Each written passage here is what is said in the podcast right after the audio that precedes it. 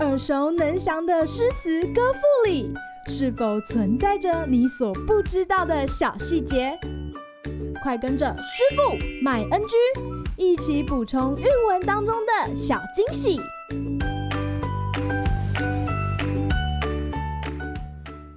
大家好，欢迎来到师傅麦恩居。今天要来和大家分享白居易的《琵琶行》。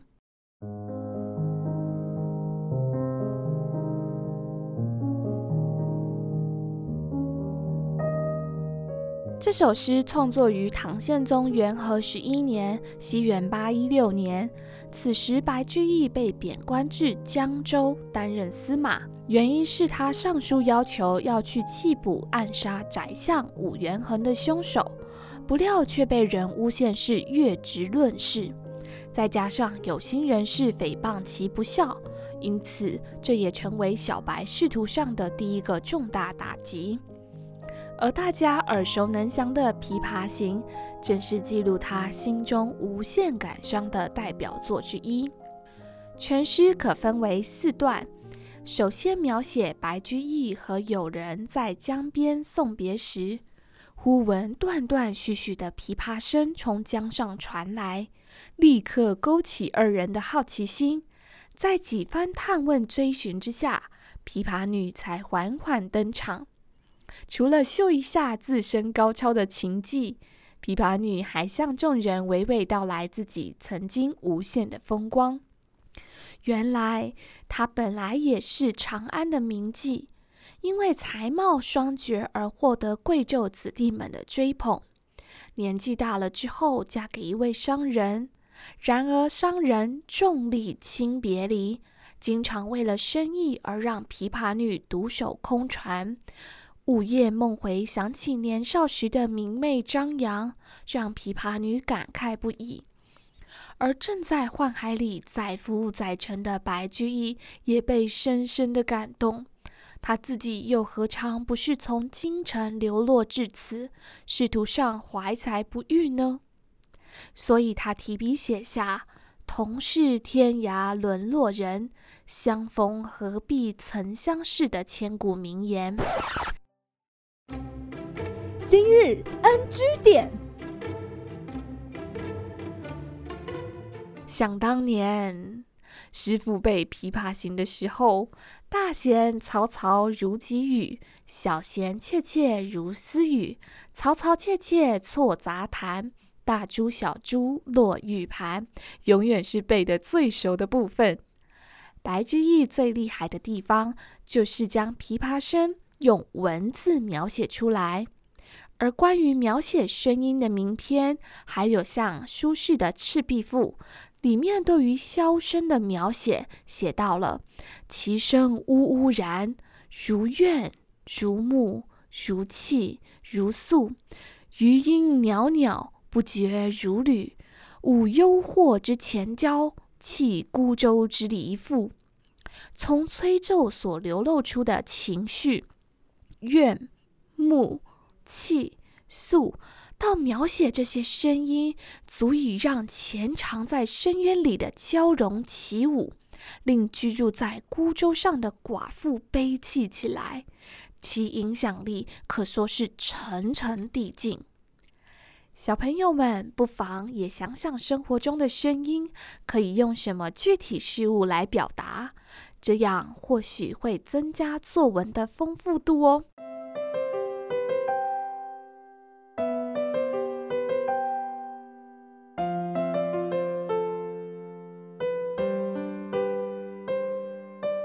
现在，师傅带大家念一遍《琵琶行》：浔阳江头夜送客，枫叶荻花秋瑟瑟。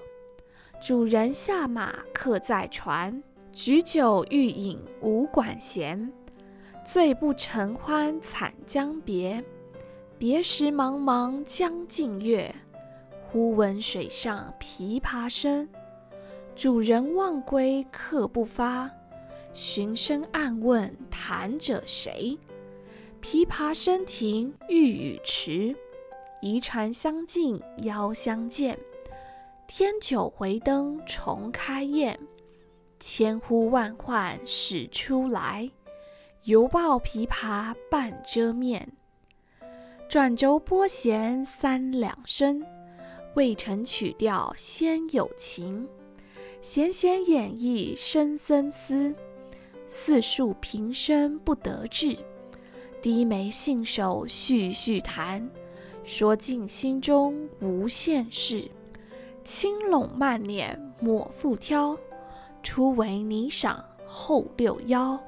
大弦嘈嘈如急雨。小弦切切如私语，嘈嘈切切错杂弹，大珠小珠落玉盘。间关莺语花底滑，幽咽泉流水下滩。水前冷涩弦凝绝，凝绝不通声渐歇。别有忧愁暗恨生，此时无声胜有声。银瓶乍破水浆迸，铁骑突出刀枪鸣。曲终收拨当心画，四弦一声如裂帛。东传西舫悄无言，唯见江心秋月白。沉吟放拨插弦中，整顿衣裳起敛容。自言本是京城女。家在蛤蟆陵下住，十三学得琵琶成，名属教坊第一部。曲罢承教善才服，妆成每被秋娘妒。五陵年少争缠头，一曲红烧不知数。鈿头银篦即节碎，血色罗裙翻酒污。今年欢笑复明年，秋月春风等闲度。弟走从军阿姨死，暮去朝来颜色故。门前冷落鞍马稀，老大嫁作商人妇。商人重利轻别离，前月浮梁买茶去，去来江口守空船。绕船明月江水寒，夜深忽梦少年事，梦啼妆泪红阑干。我闻琵琶已叹息，又闻此语从唧唧。同是天涯沦落人，相逢何必曾相识。我从去年辞帝京，谪居卧病浔阳城。浔阳地僻无音乐，终岁不闻丝竹声。住近湓江低地湿，黄芦苦竹绕宅生。其间旦暮闻何物？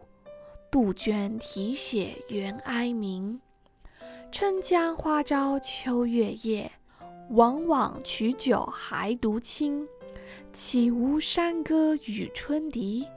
欧哑嘈杂难为听，今夜闻君琵琶语，如听仙乐耳暂明。莫辞更坐弹一曲，为君翻作《琵琶行》。感我此言良久立，却作促弦弦转急。凄凄不似向前声，满座重闻皆掩泣。座中泣下谁最多？江州司马青衫湿。